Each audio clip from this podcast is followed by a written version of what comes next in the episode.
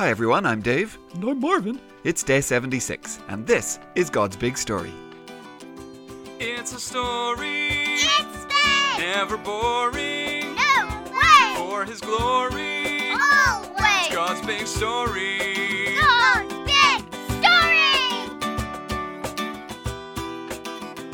So, welcome back everyone to God's Big Story, and we have reached week number 16. So, to all those listening, well done, and we're really glad that you're still here. Hi, everyone. Nobody knows what he's gonna ask now. It's Marvin, the friendly, curious cow. Mm. So, Marvin, did you have a good weekend? Oh, I sure did, Dave. Yeah, I went over to the gym. Oh, okay, you were working out? What? Oh, oh no, Dave, no. The Jim is the farmer who lives on the next farm over, Farmer Jim. Oh, I see, I see. You call him the Jim. Oh, yeah, yeah. Everyone loves the Jim. You see, the Jim has some apple trees, and he lets us calves eat the ones that drop off the trees early. Okay, I see. Well, Marvin, it is Monday, so we had better get straight to it. Of course, it's recap day. What have we heard? The Bible say. Let's remember, it's recap day. Okay, Marvin, so here we go. Three, two, one, and go. Okay, so we had creation and the fall. Yep, then we had Noah and the rainbow. Yep, then came Abraham, God's covenants, then Isaac, then Jacob, and then Joseph, and that brought the family down to Egypt. Yeah, so after 400 years is the burning bush, and God sends Moses to rescue his people. Yeah, then there's the plagues and Passover, and then out they go through the Red Sea into the wilderness. So God gives them the Ten Commandments, they worship in the tabernacle, but they have to stay in the wilderness for 40 years because they didn't trust God. You know, then Moses dies, Joshua takes over, uh, they cross the Jordan, then they take Jericho and a bunch of other cities and land in the Promised Land. And before Joshua dies, the people promise that they will be God's people and they will follow only him. Yeah, then we get to Judges, but the people do as they want, and things go badly, and each time God sends a judge to rescue them. Yep, so we had Ehud who killed the fatty king. We had Gideon who had a hard time trusting God was really going to do what he said uh, with all the dry and wet wool. Uh, and then Samson who was super strong, but he lost his temper a lot and made some dumb decisions. Oh, and then last week we started the story of Ruth, a Moabite, who went with her mother in law to join the people of God. Excellent work, Marvin. Okay, Dave. Yeah. So, yeah, last Friday we started the story of Ruth, huh? That's right. Now, when their husbands died, Ruth left her country and went back with Naomi to the people of Israel. Now, being a widow was extra hard back then. You had no one to protect you, no one to provide for you, and so Ruth and Naomi will have to figure out how they can provide for themselves all on their own. Okay, yeah, yeah. So, who's reading today? Well, today it's our friend Andrea. Oh, hi, Andrea. Hello, everyone. Today's reading is from Ruth chapter 2. Naomi had a relative on her husband's side of the family. The relative's name was Boaz. He was a very important man from the family of Elimelech. Ruth, who was from Moab, spoke to Naomi. Ruth said, Let me go out to the fields. I'll pick up the grain that has been left. I'll do it behind anyone who is pleased with me. Naomi said to her, My daughter, go ahead. So Ruth went out to a field and began to pick up grain. She worked behind those cutting and gathering the grain. As it turned out, she was working in a field that belonged to Boaz. He was from the family of Elimelech. Just then, Boaz arrived from Bethlehem. He greeted those cutting and gathering the grain. He said, May the Lord be with you, and may the Lord bless you, they replied. Boaz spoke to the man in charge of his workers. He asked, who does that young woman belong to? The man replied, She's from Moab. She came back from there with Naomi. The young woman said, Please let me walk behind the workers. Let me pick up the grain that is left. She came into the field. She has kept on working here from morning until now. She took only one short rest in the shade. So Boaz said to Ruth, Dear woman, listen to me. Don't pick up grain in any other field. Don't go anywhere else. Stay here with the women who work for me. Keep your eye on the field while the men are cutting grain. Walk behind the women who are gathering it. Pick up the grain that is left. I've told the men not to bother you. When you're thirsty, go and get a drink. Take water from the jars the men have filled. When Ruth heard that, she bowed down with her face to the ground. She asked him, Why are you being so kind to me?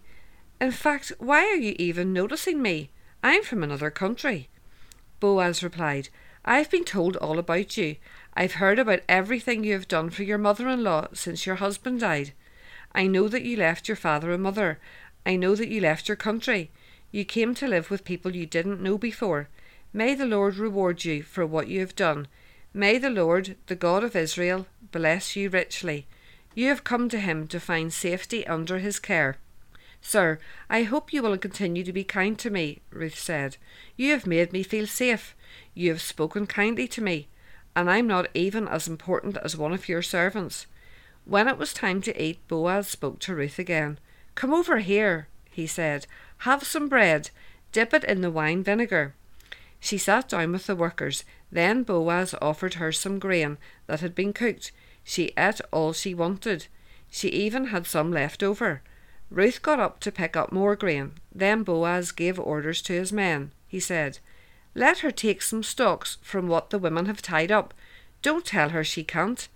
Even pull out some stalks for her. Leave them for her to pick up. Don't tell her she shouldn't do it. So Ruth picked up grain in the field until evening. Then she separated the barley from the straw. The barley weighed thirty pounds. She carried it back to town. Her mother in law saw how much she had gathered. Ruth also brought out the food left over from the lunch Boaz had given her. She gave it to Naomi. Her mother in law asked her, Where did you pick up grain today? Where did you work? May the man who noticed you be blessed. Then Ruth told her about the man whose field she had worked in. The name of the man I worked with today is Boaz, she said. May the Lord bless him, Naomi said to her daughter in law. The Lord is still being kind to those who are living and those who are dead, she continued. That man is a close relative of ours. He's one of our family protectors. Then Ruth, who was from Moab, said, He told me more. He even said, Stay with my workers until they have finished bringing in all my grain. Naomi replied to her daughter in law Ruth. She said, That will be good for you, my daughter. Go with the women who work for him. You might be harmed if you go to someone else's field. So Ruth stayed close to the women who worked for Boaz as she picked up grain. She worked until the time when all the barley and wheat had been harvested, and she lived Thanks, with her Andrea. mother in law. Wow, Dave, yeah. It, it sounds like Ruth ended up in just the right field, huh? Yep, she found herself in a field belonging to Boaz, which, well, by the way, guess who Boaz's mum was? Hmm, Dave, I have no idea. Well, do you remember the lady in Jericho that hid the spies and then tied the red rope in her window? Oh, yeah, yeah, Rahab, right? Good job. Yes, Marvin. So Boaz was Rahab's son. Oh, wow. But yes, with no one to look after her and protect her, Ruth could have gone to a field where she might have been picked on or, or even attacked or just told to go away. But she finds herself in Boaz's field. Boaz, who knows all about Naomi, and once he figures out who Ruth is, well, he looks after her really well. God was taking care of Ruth. Hmm, okay, well, Dave, did God make her go to that field? Oh, that, that's a really good question. And oh, well, it sounds like the professor wants to help. It's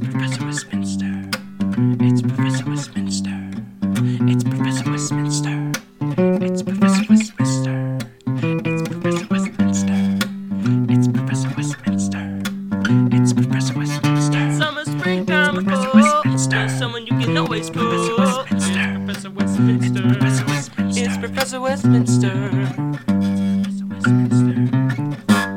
Yes, hi everyone. I, I couldn't help but overhear Marvin's question. So, did God make Ruth go to that field? Well, I think the answer is yes and no. Hmm, that's not super helpful, Professor. Well, here's the thing, Marvin. God leads his people. So, when his people are following him, well, he shows us the right way. Uh, kind of like a shepherd. Hmm, or a cowherd.